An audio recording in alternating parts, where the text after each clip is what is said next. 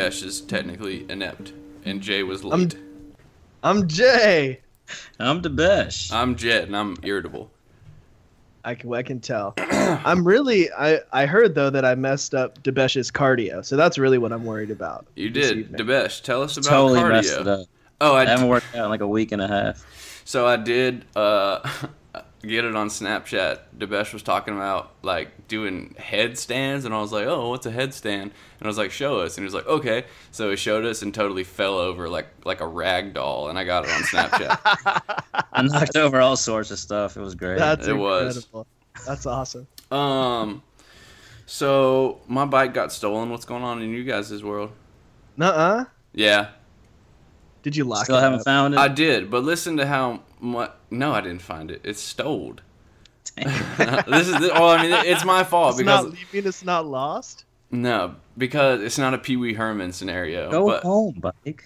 so like a month ago, this dude walked by and was like, "Yo, just so you know, you should bring your bike inside. Mine got stolen." And I was like, "Oh, it's cool. Mine's locked." And he was like, "So was mine." And I was like, "Oh, okay, where?" Oh shit! So, you Ominous warning. Um, They- yeah. they they also stole a painting of mine that was outside. So I know it's probably some, some dirty hippie. Uh, probably. Yeah, for sure. Who would who would be like, "Oh, a bike and a painting." Sweet. Sweet painting. Sweet bro. painting, bro. Um, Uh, So what else is going on? Sucks. I just got back from Louisiana. Got to visit you guys and some family and stuff. It was awesome. Um, had a had a last minute kind of trip to go see Radiohead. oh was- yeah, yeah. Yeah, my, Did you my just buddy say last minute look- trip to Radiohead? Well, look, he put on Facebook. The show was for seven thirty. He posted seven o'clock. I got two extra tickets to Radiohead. They're like sixty five dollar tickets. I'll sell them two for two for a hundred bucks. I was like, holy cow! And I was picking my parents up from their office, and What- I was like, Mom, I might go see Radiohead. She's like, Oh, the best you go go to the Roadhead show. And I'm like, and, she, and she just kept on saying it. I was like, Mom, that's no, that's a bad word, and I can't tell you what it is because now I'm very uncomfortable. but I went, I went to the show. It was man, I mean, it was uh, there. It was just a masterpiece. It was awesome. Man, it, li- That's yeah, incredible. it looked cool. Yeah, it was a lot. Oh. Right. Fuck. So there- the other thing that's going on is uh, Debesh is on our podcast again. yeah, that's true. I am here. Welcome to welcome back, Debesh. Good to be back. Yeah, Jay uh, had to miss the interview because of work, so Debesh happened to be in town. So I was like, "Yo, you're you're gonna you're gonna do this interview with me." Um, let's get to that. I don't like this intro at all. You're so cranky. dude well dude there's there's echoes going on there's I, I got some death wish coffee cake keurig cups that might have something to do with it and i drank like one of those red line shots and whenever i drink a red line at the beginning of the day by the end of the day i'm i'm i'm pretty cranky i've noticed Uh, You pick up a desire chip. shut up let's get to this fucking interview. Eh, So who do we have coming on, Jed? Oh, Mr. Mike Morrell, co-author of The Divine Dance with uh, Father Richard Rohr. Yeah, so it's pretty All pretty right. big deal. It gets pretty uh pretty out there. So buckle up.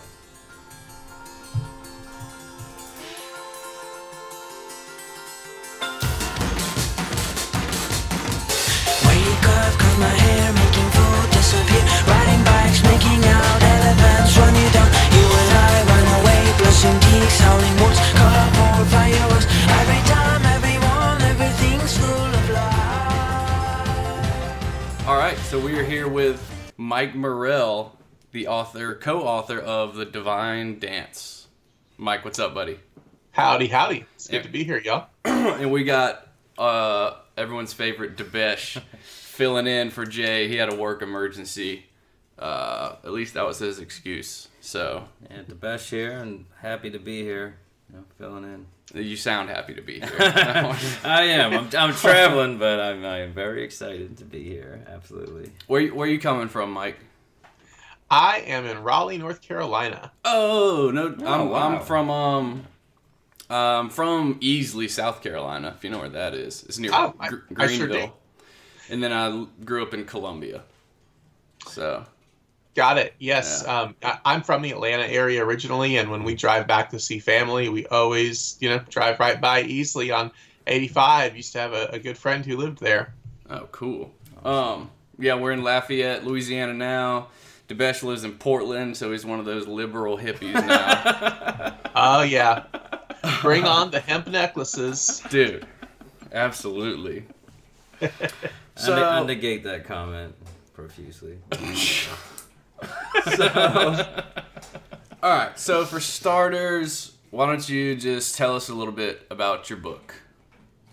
About the book, yes. So um, I was privileged to collaborate with Father Richard Rohr on the Divine Dance, the Trinity and Your Transformation, where we put out the idea that changing our vision of God can change everything.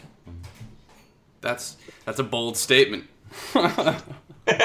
sure. And, you know, everything could have an asterisk beside it. But I think Right. for people in a culture that is formed by faith and formed by our images of God, we often tend to become what we behold. And so if we're we've grown up with this, you know, distant aloof god or this, you know, angry vengeful god or this candy machine dispenser genie god, like all of those form our behavior in certain ways and impact the ways in which we relate to each other because we tend to think uh, that we are made in the image of God. So, so Right, who's who's God in, in whose image are we made?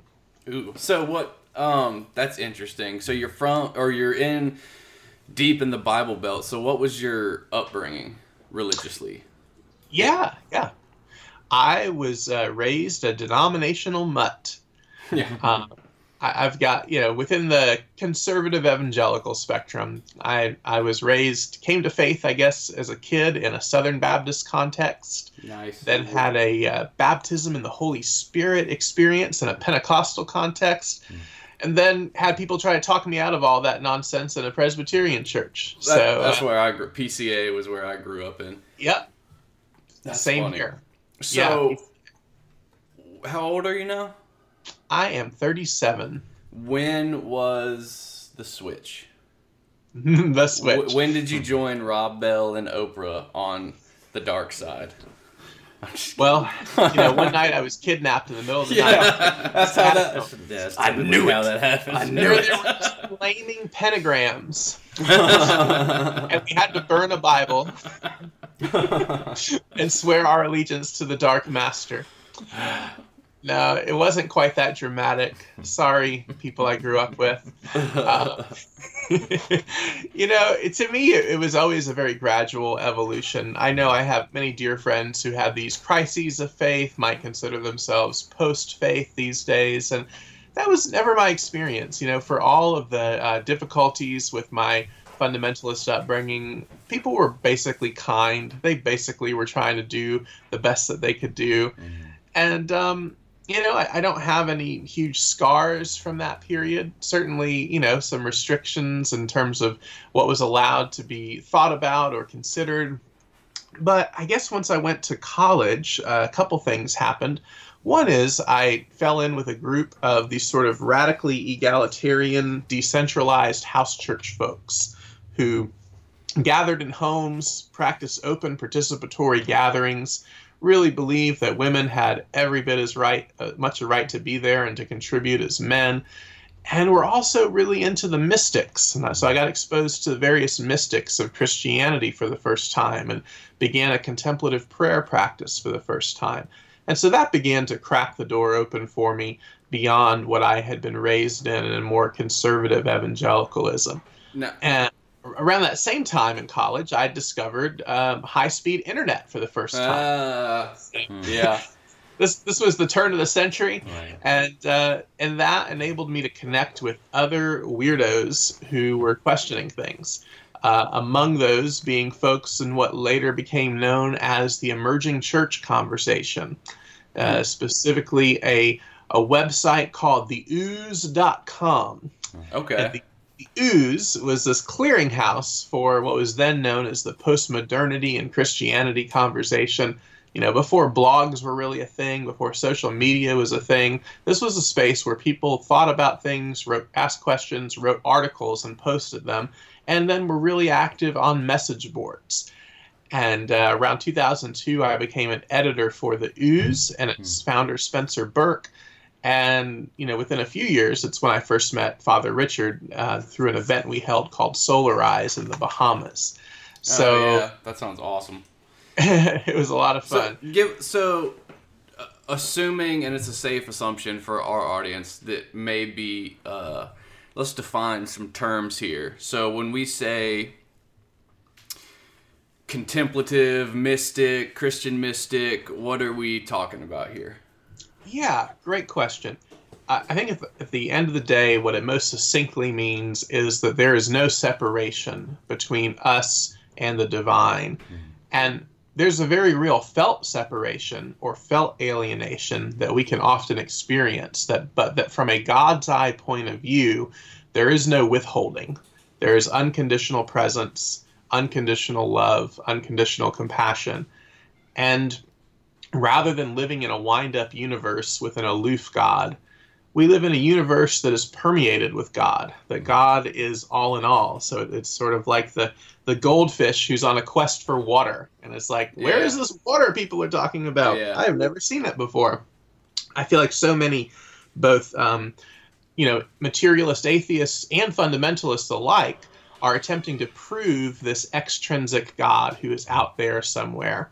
And what uh, contemplative spirituality says, what contemplative Christianity says, is God is right here. God's closer to us than our very breath.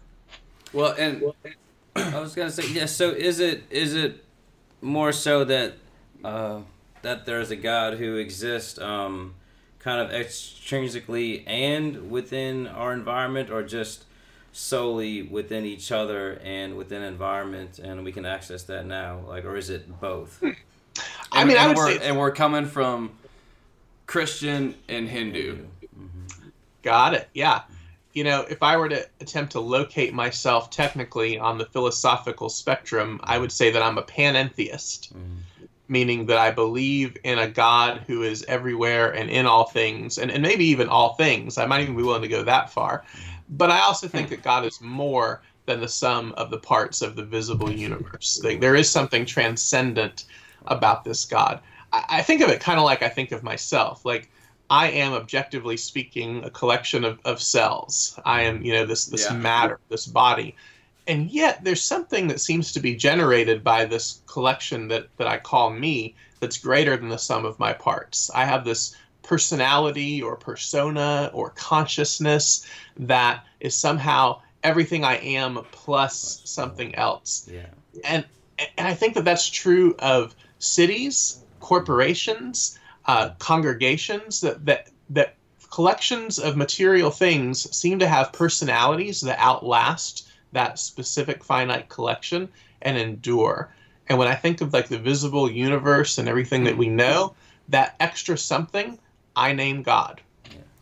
And, and all right, so now that I have, I'm in a, I guess I'm now I'm I'm in a period of reconstructing.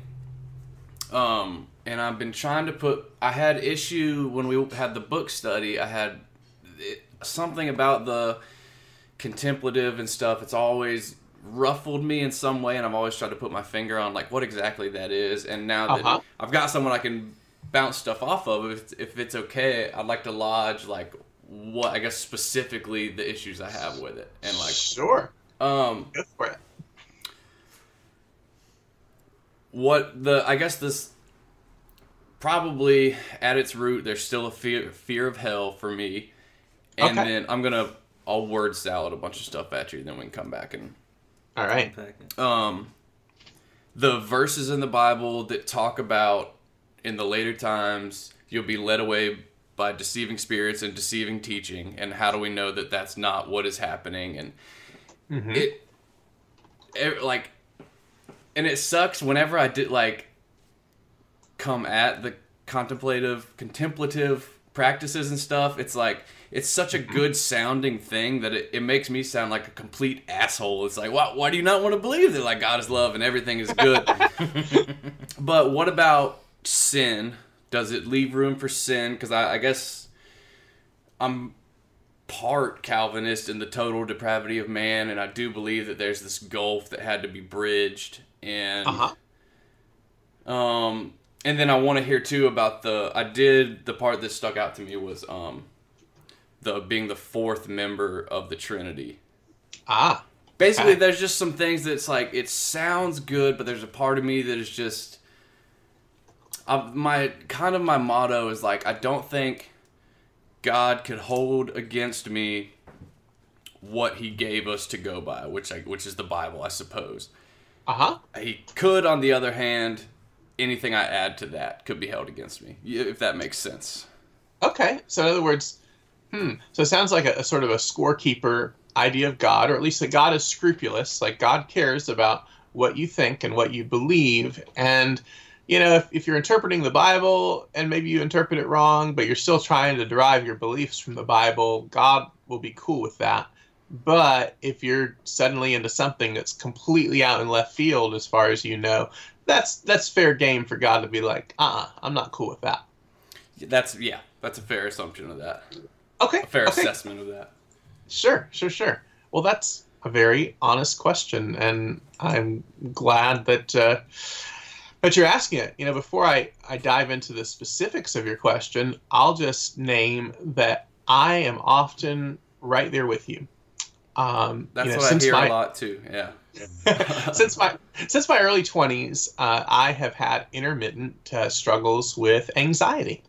Right. Yeah, it, it started manifesting as a passenger in vehicles and feeling suddenly like claustrophobic or like I was strapped into a roller coaster and just needed to get out.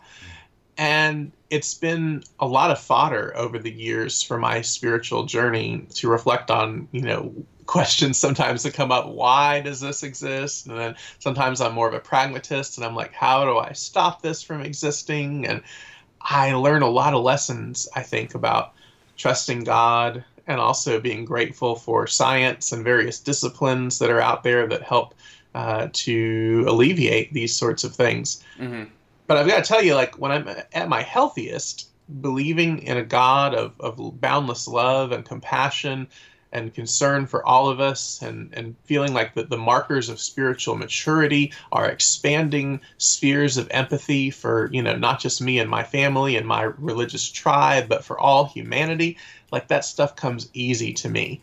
But if I'm in a season where I'm feeling like a little panic attacky, uh, it, suddenly I can, you know, beliefs that I long ago shed start to come back with a vengeance, and I hear this sort of voice in my head saying, "What if you're wrong? What if, what if in fact you're displeasing to God, and that you need to get your life in order? You need to repent. The reason you're feeling this way is because something bad you're you're believing or doing something wrong or bad." So.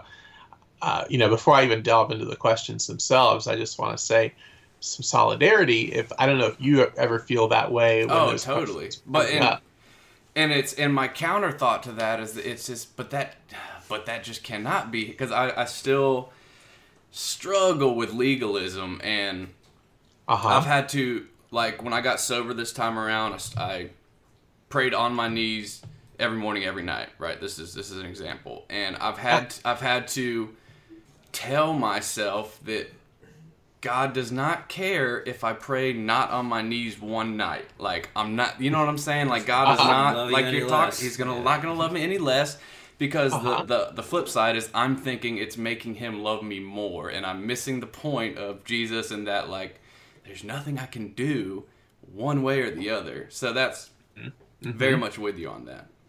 Yeah, yeah, I hear you. It's sort of a tug of war, It and. Um, yeah, you know, I, I think with the fear of hell, it's it's always possible to play Bible verse roulette with different scriptures that on the surface seem to be saying different things about hell. On the one hand, you know, we have statements about being beware that you know you're going to be cast into the lake of fire where there's weeping and gnashing of teeth On the other hand, you have Paul saying, "In Adam all have died; in Christ all will be made alive." Right. Or the you know the pastoral epistle passage where it says, you know, Christ is the savior of all humanity, especially those who believe. it's, like, yeah. what? Especially? Well, that's interesting. it's like I, I read I read Love Wins and then I read Erasing Hell and I was just like, what? I don't even know what to believe. Uh-huh, uh-huh. I, you know, I, I would say The Inescapable Love of God by Thomas Talbott is even better than Love Wins. And I like Love Wins. I consider Rob a friend, but Inescapable Love of God is the tour de force on a biblically reasoned, you know, thoroughgoing deconstruction of hell. But you know that, and that said, and that probably is a great book if you want to dive into hell and the nature and scope of redemption, etc. But I think at the end of the day, like hell is used rhetorically, at least, by Jesus a lot, and we can't get away from that. And I don't think that we should get away from that. You know, my friend uh, Brian McLaren cites some scholarship in his book, The Secret Message of Jesus, and essentially it goes like this. You know, in the Hebrew Bible, you don't have hell. You have Sheol, you have the grave, but by and large, Jewish cosmology for most of the time period of the Hebrew Bible is that when you're dead, you're dead, and you you go to this Yeah, like Abra- Abraham's place. bosom. Right, right. And that's basically it. Now, there begins to be a shift during, you know, what's known as the exile period, where there's starting to become a hope for a resurrection of the righteous. So, you know, in, in Ezekiel and Daniel and some of these places, you start to see this resurrection of the righteous, where in this day of the Lord, they will come and then they will be able to fight in an army of like redeemed, holy undead warriors to avenge Israel's enemies. I mean, doesn't that sound badass? Let's be real. yeah, I let's mean, be I would play that video game. exactly. Um, and uh, so, so you start to have that, but even then, it's not quite our idea of immortality. You know, I forget. I think it's Isaiah. One of the places in Isaiah where it prophesies a new heaven and a new earth, and Yeah. it says that one of the hallmarks of this new heaven and new earth is that people will be paired, paid fair wages and they will live long lifespans. And it's like, oh, that's interesting. That it's is- not a, a platonic soul that doesn't die or touch the ground that plays a harp forever. It's still this very earthy, embodied, like, you know, Bernie Sanders platform or something. Yeah, and I totally think it's just going to be a an Edenic, perf- perfected world. Uh huh. Uh, that's yeah. I, I went to um, I've been thinking about the afterlife a lot lately. I went to a, a good buddy's wake today. Uh, oh, wow. yeah, not to, but yeah. So and me and my wife had a discussion about heaven, and it's just so you know. No, it's interesting from the Hindu perspective. I mean, it's it could be argued that Earth is a layer of hell. You know, um, you know, it could be argued that there is not just one hell, but maybe several, um, and maybe not one heaven, but maybe several, and maybe it's not just so easily dichotomized as to heaven and hell in the afterlife. Um, it's, it's interesting. Yeah, he- hell is other people. I think that's what uh, philosopher once said. Uh, yeah, and so what's interesting is there is a more developed idea of hell in the sort of monotheistic world in the neighboring faith of Zoroastrianism. Right. So Zoroastrianism is this highly dualistic uh, religion where you have this really equally powerful good god and bad god. And theoretically, you could serve either, but you know, a good Zoroastrian would be serving the good god. I want to say Ahura Mazda is the name. And within that, they had a very uh, well defined conception of hell that, interestingly enough, the Pharisee party in the first century borrowed. And so the Pharisees began talking a lot about hell, and they sort of added it to their list of reasons to be, you know, legally pure by the law. Because the Pharisees' concern was that the, you know, the Jewish people were not being ritually pure, they were not being observant, they were not being righteous enough, and that's why bad things were happening to them. That's why Rome was occupying their land, and if they could just get their act together, then then God would uh, resurrect the righteous dead, and and you know that video game would happen. yeah. And, but but they were but they were using hell as yet one more thing to you know trounce upon the sinners with. Mm-hmm. And and the interesting thing about sinners in the first century is it wasn't like the more generic way that we use it now, like all have sinned and fallen short of the glory of God, but it tended to be kind of a, a socioeconomic slur. It was like if you were a sort of um, mercenary tax collector, if you were a sex worker, if you were, you know, the sort of bottom of the barrel scuzz of society, you were a sinner. And those were the people that the Pharisees said were in danger of hell. Well, so, you know, What- Jesus comes along. Oh, go ahead. No, uh, well, and is it safe to say? I'm guessing. Do you not? Do you believe in a literal Satan, I believe in a literal Satan. or that Satan is a a per a, a being and not this force thing? Mm-hmm. I really like what Walter Wink did with uh, scholarship in a book called The Powers That Be, where he critiques both liberal and literalist understandings of the spirit world. He's like, you know, on the one hand, there is this massive ego that a fundamentalist would have if you lit if you believe in a literal Satan and you think that that literal Satan is tempting you. Right, right, right, You're sort of you're sort of ascribing special. omniscience Yeah. you're, you're sort of ascribing omniscience and omnipresence to this like fallen angel, and he's, he's busy with Trump right now. you said it, brother. I me. absolutely Uh, said it. and and on the other hand, though, you have like liberals who are like, yeah, you know, maybe there's bad stuff, but really, if we just have a good psychologist, then you know we'll be fine.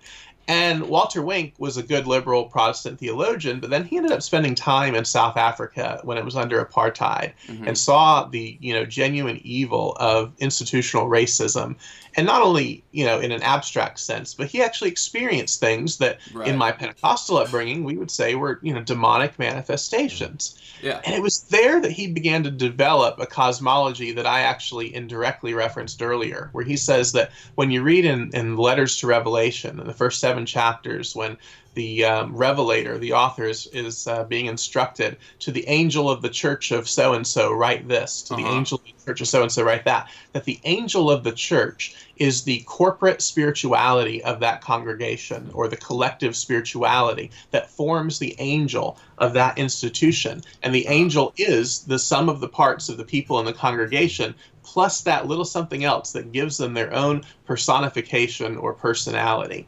And that a demon is when an organization of any kind falls short of its mandate to serve humanity and inverts that in on itself, that that becomes then demonic. And so you have in uh, Daniel, uh, I believe it's one of the archangels wrestling with the prince Yeah. of Persia. Michael, yeah. See, I Yeah, Michael and the Prince of Persia. And the Prince of Persia is the corporate spirituality of Persia that has fallen from its original mandate of service. And it's a compelling idea. It's a little bit of a literary twist to it, It but. I, I, I believe in, in real personifications, and that's that's the, the extent to which I, you know, personally willing to commit one way or another. I know that it, it definitely feels real when we're in the presence of the demonic, and it's worth taking seriously. Yeah. right. Have you ever? Uh, are you familiar with the Unseen Realm by Heiser? Yes, I am familiar with Yeah. it. I, I haven't read it, but I am Uh, familiar. I'm big on the the uh, in the matters of the spirit. Like I'm pr- I'm pretty literal reading into it, and like the Book of Enoch and the the Book of the Watchers Uh-huh. and Jubilees, and Yeah, I okay. believe in like the literal assignment of countries and nations to certain angels, and but that's Mm-hmm. and so and that raises an interesting point in that does it matter which way you believe? Does it change? Mm. I don't. I'm getting to. I guess it doesn't Does it change what?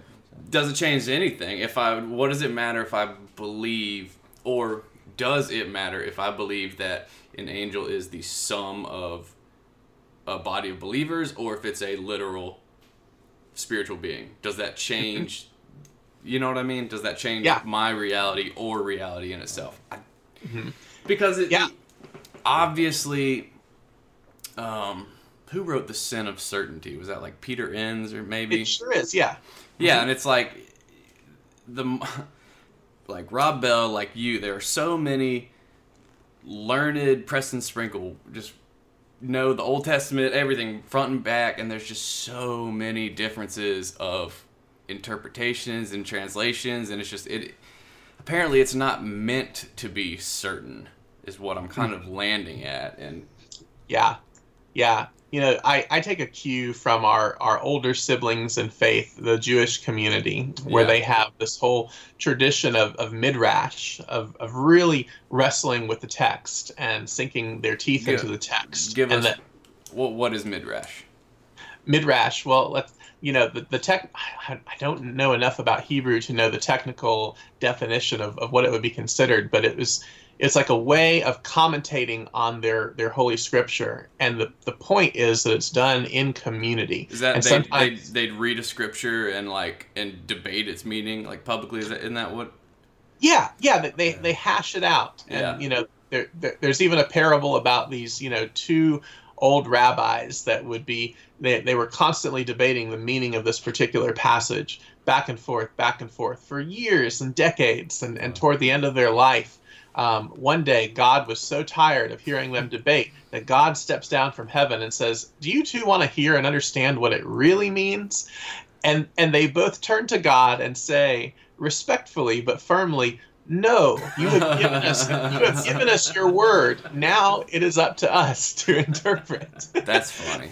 and and it, you know, at its healthiest, I think that the Jewish community has learned something that maybe we're still learning as Christians, which is that the inspiration is not found in the one timeless, deathless interpretation for all eternity. The inspiration is found within the very vigor of its conversation and the very, you know, heat of of hashing through what it means. And oftentimes, when I look at my life and how I grow, I don't usually grow when I think I have all the answers figured out.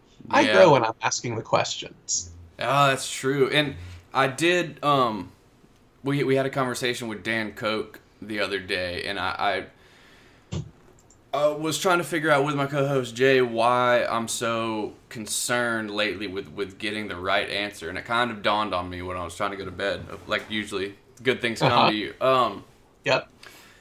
so having this addiction, having my, my alcoholism and this disease that like there are and like I figure most people can trust their own intuition. Most people do trust their own intuition. That might be a, a wrong guess, but I so uh-huh.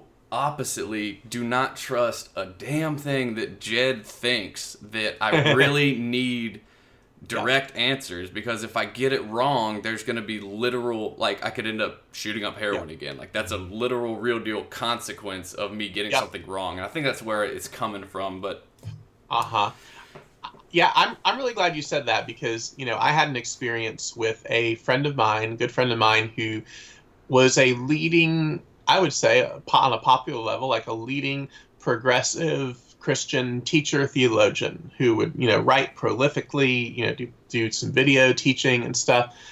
And he also struggled with a particular addiction.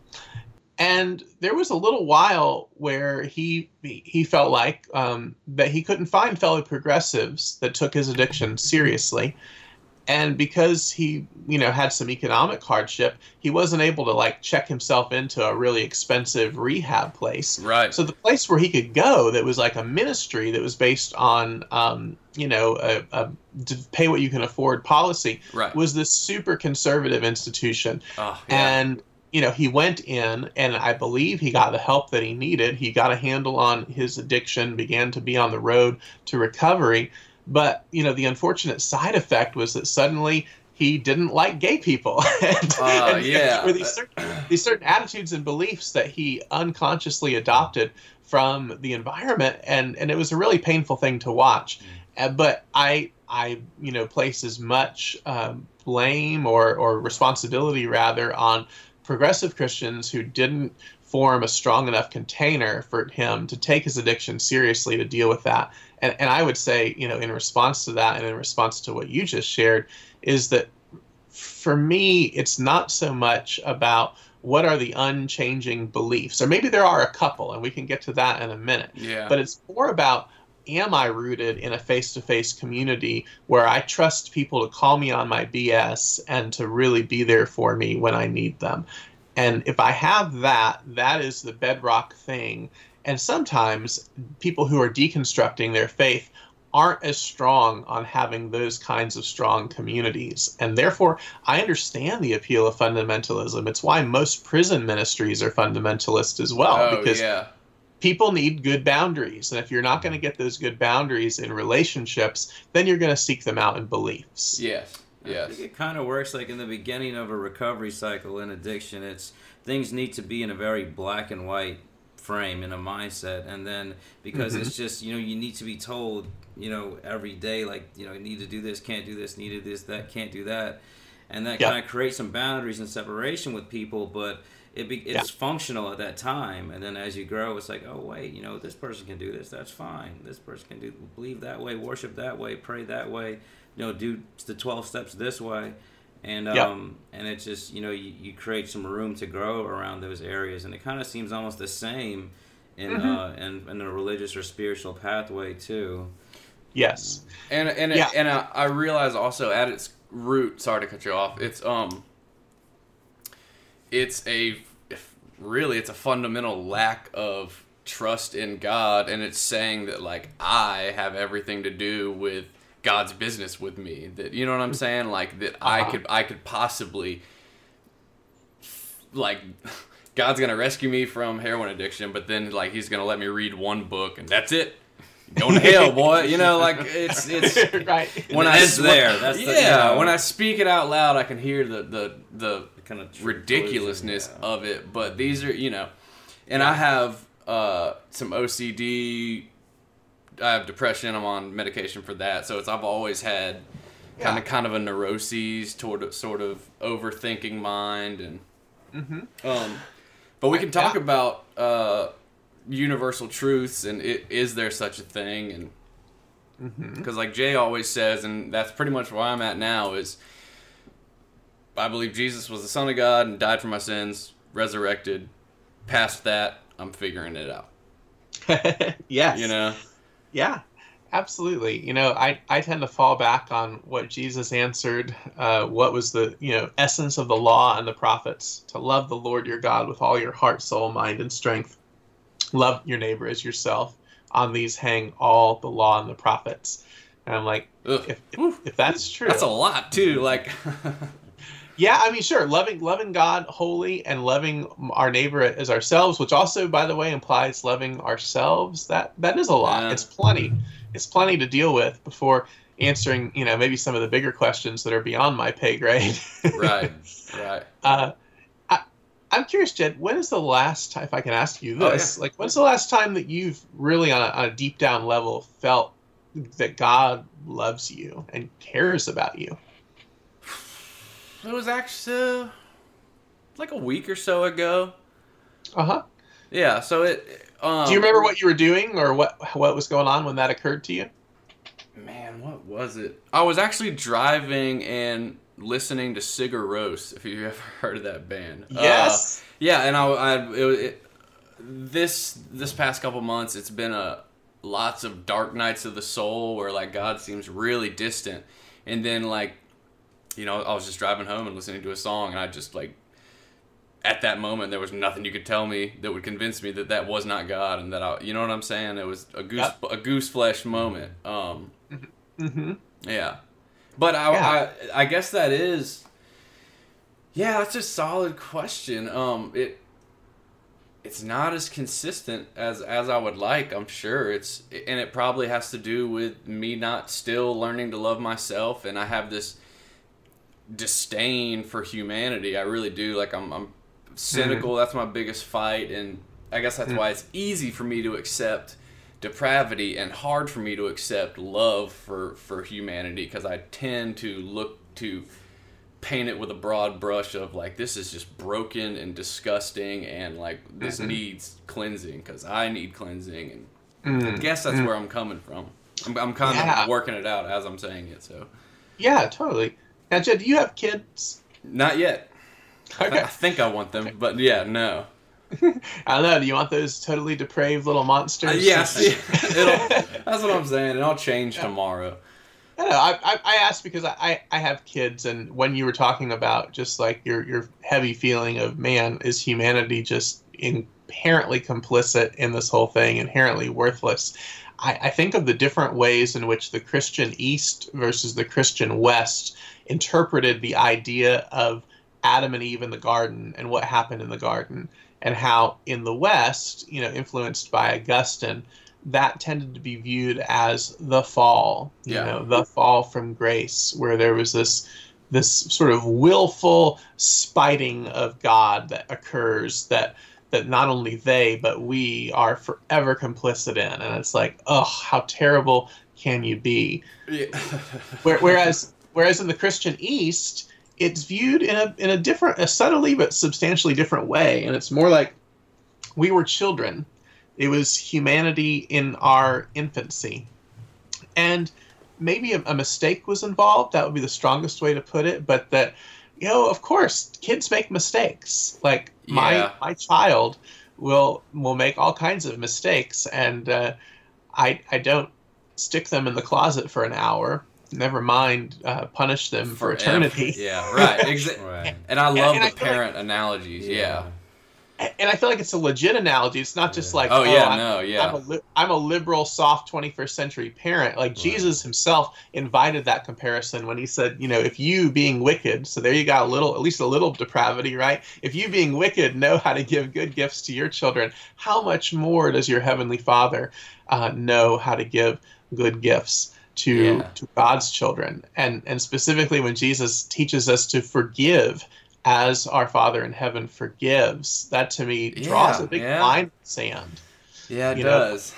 between between most forms of religion that seem to take root in a population which I've got to agree with my atheist friends here religion is often a mechanism of fear and control that Uh, yeah. introduces subservience to authority and since you brought up Trump I'll go there like I grew up in the religious right where I was told that what we cared about were family values and that the things, you know, we wanted someone who respected women, respected the family, the, home, etc. And and then I see these same people all voting for Trump. Oh yeah, like- it's it's it's mind blowing. Like it has it has blown my mind but then what i come down to at the end of the day is that while i do believe my family and friends were sincere when they were talking about the family values at the end of the day what they most cared about beyond any of that was a sheer display of authority and power hmm. in a certain way and that just like the know- Jews saying, "We want a king. Here's your crown, Jesus." Right, and Yeah. you know, it's it's sort of a a, a a South shaming way of putting it, but I've heard people say that you know Trump is like a redneck's idea of a rich person. You know, golden, toilet bowls. Yeah, and, you yeah, know, yeah, yeah, yeah. We call And- that I- hood rich. there you go. Or, or yeah, redneck rich, hood rich, TDN rich. Um, oh man, yeah. whatever it is, you know, Trump seems to embody that. And unfortunately, that is the image of God that I think a lot of us have is that God is flaunting this really gaudy, you know, King Louis style mm-hmm. authority. And that, and that we then naturally look up to that when we see that in leadership. And it's so weird because Jesus said, if you want to lead, be a servant of all. The first Yeah. will be last and the last will be first. So he demonstrates this very different image of God that to take it all the way back full circle, you know, Father Richard and I see in the Trinity. That in the Trinity, we actually have a God who is mutual, who exhibits vulnerability, who mm-hmm. exhibits a genuine relationship. And you see the Father deferring to the Son, and the Son deferring to the Father, and the Spirit connecting all of this together. And you know, one of your questions is about the whole idea of the fourth member of the Trinity. Is Yeah. that heretical?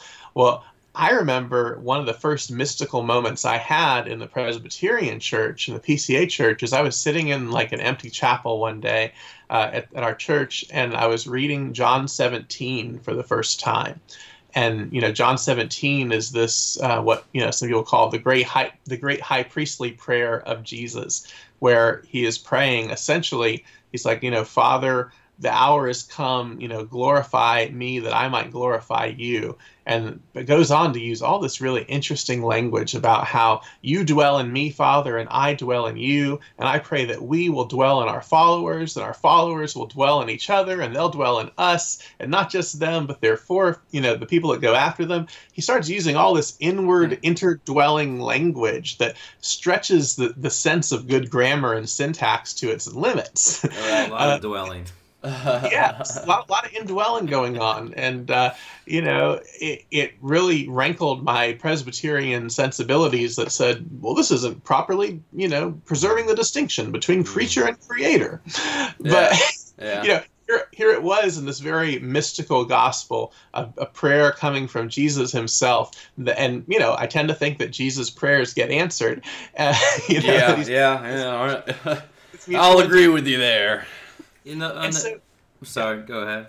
no, no, go for it. I was reading in uh, the Divine Dance. You talked briefly about uh, this idea of a cosmic Christ, um, which is just really cool and plays into you know my belief systems to a certain extent of this Christ consciousness that kind of exists. um it's not limited to a being, but kind of permeated or indwells throughout um, the the spheres. I mean, could you speak to that a little bit? Um, the cosmic Sure. Christ and what you what you mean by that?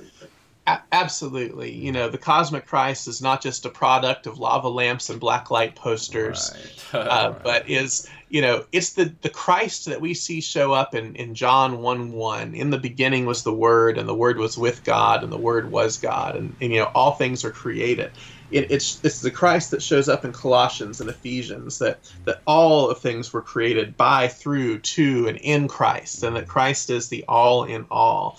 And you know there's this idea that there's Jesus of Nazareth Mhm. you know and then there is this pre-existent logos or word or christ that interjects with history and and that you know jesus becomes the embodiment of this christ but then also says as he's you know dying and rising and indwelling his followers he says you all are going to go on to do even greater works and you're going to have the paraclete the helper the spirit uh, who will guide you into all truth and reality and power.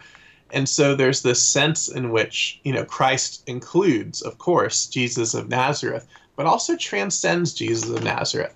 And and so yeah we do touch on the cosmic christ and actually father richard's uh, next book that he has coming out will be taking a more in-depth look at that that dimension And that's probably the. Yeah, that's obviously a, a super uh, controversial statement too. You can totally see. It's yeah. I mean, it's well, well, maybe not. Maybe it's not. I don't know because it does it have to. I don't even know that that like um, discounts the divinity of I don't think Jesus. it does at all, you know. And I think you know when we ascribe certain qualities to to to beings in historical texts, whether divine or not, that limit their functions. I mean, I I just think things that limit uh, our overall, you know, could be problematic in the long term for. Well, it's uh, well, it's are we? Well, I guess to clarify, because in my mind, we it's Jesus as a being versus I see just like a, a, a Jesus ooze where it's like he's not a specific thing, but he's everything. You know what I'm saying? Like a like a, a, blanket Jesus, and it, and it takes away from because Yeah. that could that could be taken as like, like the t- sanctity of it. yeah, and the and the sac and like and mm. see this is my thing. If if certain things are true, that's like given that could potentially be like giving a big old giant middle finger to the God of the universe that came to Earth and died for us, and it's like that's where I'm like, like I'm not, you know what I'm Uh-huh, like. Th- uh-huh. These are get it.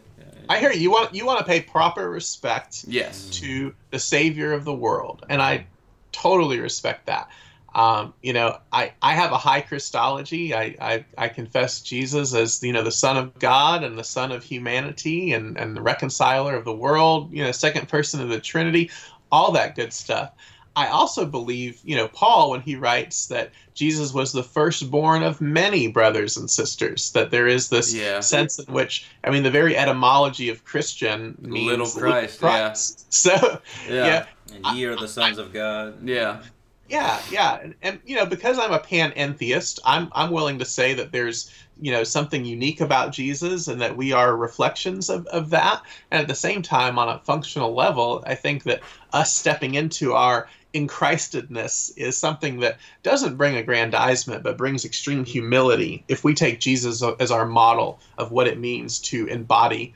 Christ in the world. So it's uh, it's actually a, a path of humility that makes me think of Francis of Assisi or Dorothy Day or people who Yeah. have Oscar Romero, folks who have um, you know uh, Nelson Mandela, people who have lived their lives in this sort of sacrificial love for humanity and God. Yeah. Shane Claiborne too. That's one of my favorite modern ones. Oh. yes, it's great. Well, we're getting uh we're getting close. I want to make sure this has been a great conversation, by the way. Uh, I want to make sure we get um your stuff out there. You've got a new bonus chapter to the book. If people go to mikemorrell.org backslash bonus chapter, is that right? Yeah, yeah, forward slash I think. Forward yes. Um, yeah, forward slash bonus chapter. It's a it's a bonus chapter to the Divine Dance. So you know, which we we've touched on a little bit today. So if you're listening to this and you're curious about the Divine Dance, if you go down there, you can download a bonus chapter that has a preview of the book itself. It also has a bit of my personal story and you know a time in my life when I was experiencing a lot of loneliness and anxiety, and then I had this encounter with God as Trinity that absolutely changed my life. And so I, I share that story in there. Was, And it, then li- was it finally- like a uh, like a spiritual experience, like a It, it was. It was like, like, a white light moment type thing? It was a full blown mystical experience, Oh, the most I love those. I've ever had. Uh, so yeah, if Yeah, you that sounds check awesome. that out, we can, we can go come back on another time and talk about it if yeah. you want. Oh, we But- could, yeah.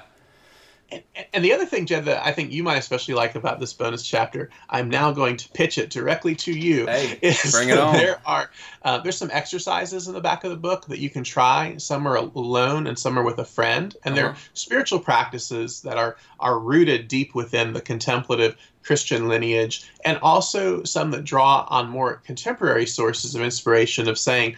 If God is community, and if we take this Trinitarian revelation and belief seriously, what are some of the interpersonal practices and experiences we can have where we can see God within one another and celebrate what God is doing in our lives. And so there's a particular one in there that's a mirror exercise where you spend some time actually looking at your own reflection and and speaking to yourself and seeing what comes up that I think would be really interesting for you to try in particular the details of which are in that bonus chapter. I will. I will. And I will get back to you on that. Um, Yeah, do. I'd love to hear. And you also uh, run Speakeasy, or did you start Speakeasy? Yes. Yeah, I sure did. Um, yeah, Speakeasy, which you can find at thespeakeasy.info, is a network of bloggers and podcasters like yourself who enjoy reading and reviewing awesome books. So I get to work with amazing authors and idea leaders and get the word out about messages that they're passionate about. And I provide free review books for bloggers and podcasters in exchange for an honest review. Nice. And, And- then uh, Really good. And so the real question: What do we got to do to get on Wild Goose Festival? Let's let's just get down to it. Who- Yes, What yes. wheels do I have to grease? Well, you know, the easiest way is to go to wildgoosefestival.org and, and get a ticket. But uh, Ah. there, there, there might be other ways, which we can talk about offline. But anyone listening to this, the Wild Goose Festival is a four day arts, justice, and spirituality festival that brings together teachers, musicians, facilitators of all stripes. And it's just a lot of fun. Highly recommend it. The final thing I'll plug that I'm involved in is um, a ministry called Presence. Uh, if you go on presence.tv, we look at these often harmful and catastrophic interpretations of the Bible, specifically with regards to end times or eschatology. We deconstruct those from a biblical and historical perspective, reinterpret them, and also look at the entire Bible, Genesis to Revelation, through a developmental lens, showing a, a species growing in maturity and love of God and empathy toward each other, and how, and on a practical living level, we can live generous lives with God, looking forward to an open future.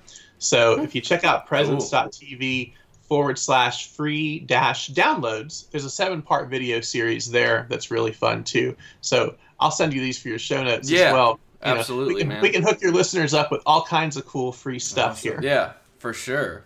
Well, thanks for coming by, Mike. We will uh, Yeah. we will talk to you soon, bud. Absolutely, y'all. It's great being here. Take care.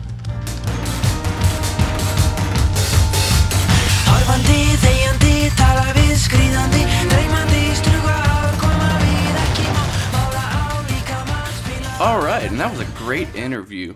I had an attitude adjustment. Uh, I hope it sticks. oh, it's it's gonna stick. it's gonna stick. I was threatened with being replaced if I didn't chip her up. So, hey guys. Uh, What's up? no, but for real, that was a really really good interview. Debesh, what did you think? Since you did the interview, Jay, you be silent. You had nothing to do with it. You can't tell me. I- This is my podcast too. You can't tell so, me. So Debesh, what did it you was think? yeah i mean it was incredible i for i think for the majority of it just you know hearing you two go back and forth uh like you know a lot of christian theology that you know i'm just not aware of but was you know it was just so cool being able to listen to his perspective and uh like the depth of his understanding with a lot of that and um I really enjoyed it, man. I mean, the Christian mysticism stuff, it's interesting how a lot of it lines up with, you know, Eastern belief systems. And so that stuff has always interested me. Um, and yeah, it was, it was, it was really cool. Dude is a, a certifiable genius. yeah. Like super articulate. I'm always yeah. I'm very aware of my ers and ums whenever I talk to someone that well spoken. Yeah. oh yeah. Oh yeah. I'm sorry. Are you talking like you you have input, Jay? Are you I do. I do have input. okay? what you- I what say- you got? What say Um, you? I really. what say you? I really appreciate you guys filling in for me, specifically Debesh, and for being a nice guy about it and not a giant dick and trying to tell me to be quiet on my own fucking podcast. That's me. uh, but I do have to say something that I thought was funny, and you know, Jed alluded to it earlier on in our uh, earlier in this po- episode. But um, what I think's funny is is being late is like my biggest pet peeve in the entirety of the universe. And I, congregation, y'all, I can't count. I can't tell you how many times. I don't think I could count on my fingers and toes how many times I've been like super frustrated with Jed in particular for being like two seconds late yeah. like, two two two seconds to two and a half minutes late, and I was like an hour. An hour. Yeah. A solid hour. Like I've got everybody ready to go. I, I got beverages for our guests. Um, you know, I put the cats in the other room, and where's Jay? Nowhere to be found. I get it. I get, I get a text saying, uh, "Are you ready yet?" And I was like, "Holy shit!" I totally forgot. Yeah. Good I'm on saying you. Yeah. Ooh, you y'all know, would y'all would be mad at me then because I, I operate on Indian Standard Time, which is which is like it's like an hour past color people time. so yo man, yo, yo, I just happen to be on time right now. yo man, where you at? Oh, I'm around the corner. I'm round away. Yeah, I'm coming. I'm coming. I'm coming. Five minutes. Hey, we um, we did get another Patreon though.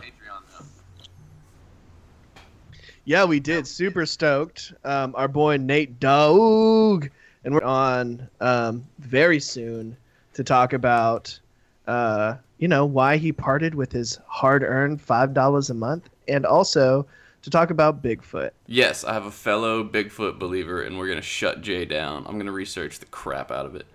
He won't because it's ridiculous. It's not ridiculous. Wait, so so where do y'all stand on Bigfoot? uh, he exists. okay. There's no fucking way. He, There's he's no out, way. Not- apparently not- that's all out here. Uh, I got a sponsee who's a big Bigfoot uh, believer. you really? like- Does it? Do you Does know? Any, do you know hunting? anyone that has personal, uh, first-hand accounts? I don't. Can he you might. find- Though. yeah, I can can you- talk to him. Please do.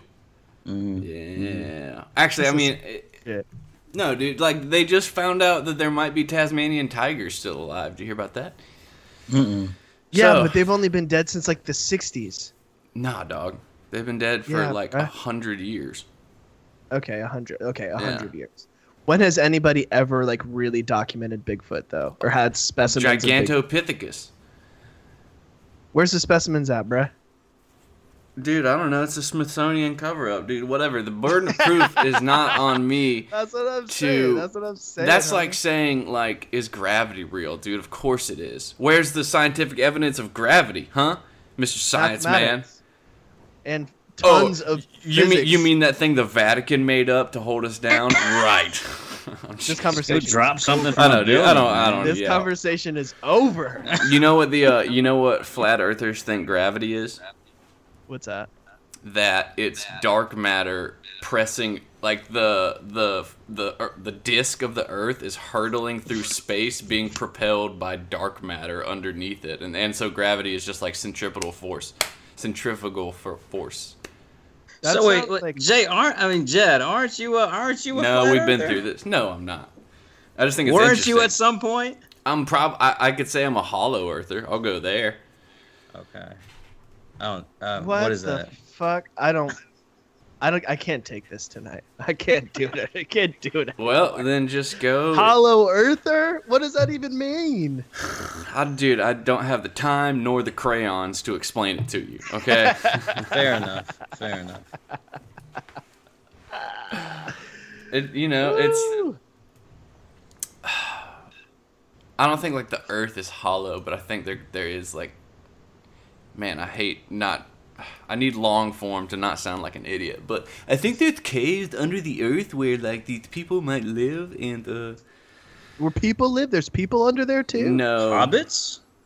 you know there there Reptilian was a? Hobbit people they found. No, I don't believe in lizard people. That's the dumbest shit I've ever heard. You just told me there's caves under the earth where people live. Well, But hey, lizard people dude, are off, like out out of bounds. Yeah, dude, that's way I left field, dude. I have my don't- limits to conspiracy shit, dude. And lizard people is where I draw the line. You know. Cool. I mean, that's Oh, perfectly Lord. logical. Congregation, write me write me an email um with Please. do. I want to just Somebody- hear what's your best conspiracy theory you got? You're gonna get an email from one of the lizard people. That'd be awesome. like they think Queen Elizabeth is a lizard person. That whole I'm almost positive Joel Osteen's a lizard. That's all the David Icke stuff. Yeah, David Icke's an idiot. He's an idiot, dude. He's just a, he just like whatever. Yeah, the planet. I mean, it's all like it's a cool story, but it's like whatever, man. He's he's hey, he's, he's the little he's the but then when you Oprah of the into conspiracy reptilians, world. It's like yeah, dude. It's like you lost me because he he just literally just pulled it out of thin air, like complete thin air. The the pla- planet is X such Nibiru. yeah. yeah, there is no evidence. yeah. Oh, except the remember the picture they took of Obama's Secret Service agent, and they're like proof of a lizard because it. Have you seen it? Like whatever angle I was looking at, the dude really did look like a freaking lizard. It was the the bald headed Oh, black guy. I did see that. Yeah, Yeah, it was interesting. Yeah. And they're like proof that Obama is surrounded by lizard folk. proof. Incontrovertible proof. You know they have gone back. You know a lot of Bigfoot people claim that that, that famous Bigfoot photo is real. Like that's what they they go back to. Oh, really? Yeah. That one. Yeah. That one super blurry. Oh, actually, image. go look up the Florida. Uh, I guess I can't. I don't know what you'd have to search for. The, the a lady took a picture in her backyard, and this picture has been verified to be legit. And it's either like an escaped orangutan or like something. It's really creepy looking. I'll send it to you. It's like Hmm. Yeah. Please send it. yeah, it's Please really send it, and creepy. you know it's what, some animal in her backyard that's like freaking creepy. Congregation, I'm gonna post it on Facebook and Twitter. Go follow us and tell us. Do you think that this is fucking real? Yeah, Do you think this is real? that's good. All right. I haven't seen the picture, but I don't think it's real. It is real. The picture itself is real. It's real. Probably not real. It's real. Oh, Could there be a conspiracy to make a conspiracy? Could there be a double conspiracy that's going on? that's just that's Be a conspiracy squared? that's just dumb. Like an Inception conspiracy. that's just what is that even? Oh, actually, well, I guess that would be um, what is it? Psyops. That's what that is, isn't it? Yeah. Like fault the false information thing. Yeah. I, I got an answer for everything, Mister. Let's move on. yeah, let's get out of here. All right, gonna- well, I'm- congregation, follow us on Facebook and Twitter so you can see the crazy monkey picture. It's probably just nothing, but please take a look. Also, um, email us at churchandotherdrugs at gmail.com and hit up our Patreon. We have links in the show notes. the bonus uh, episodes are getting cray cray. Like you want to listen to them, I promise. Oh yeah, so the the most recent one that I'm sending out this week is we were on Pastor with No Answers with our buddy Joey Svendsen, and so our Patreons are going to get an early look at that episode. Absolutely. Yep. unedited, Unedited. cut. uncut. So please don't share it with my mother. That's what I always ask. Just keep it to yourself, Patreons. I'll g- I got you, Miriam. Don't worry. That's that's not cool. That's not cool. For shame. All right, later, y'all. All right, later. Peace.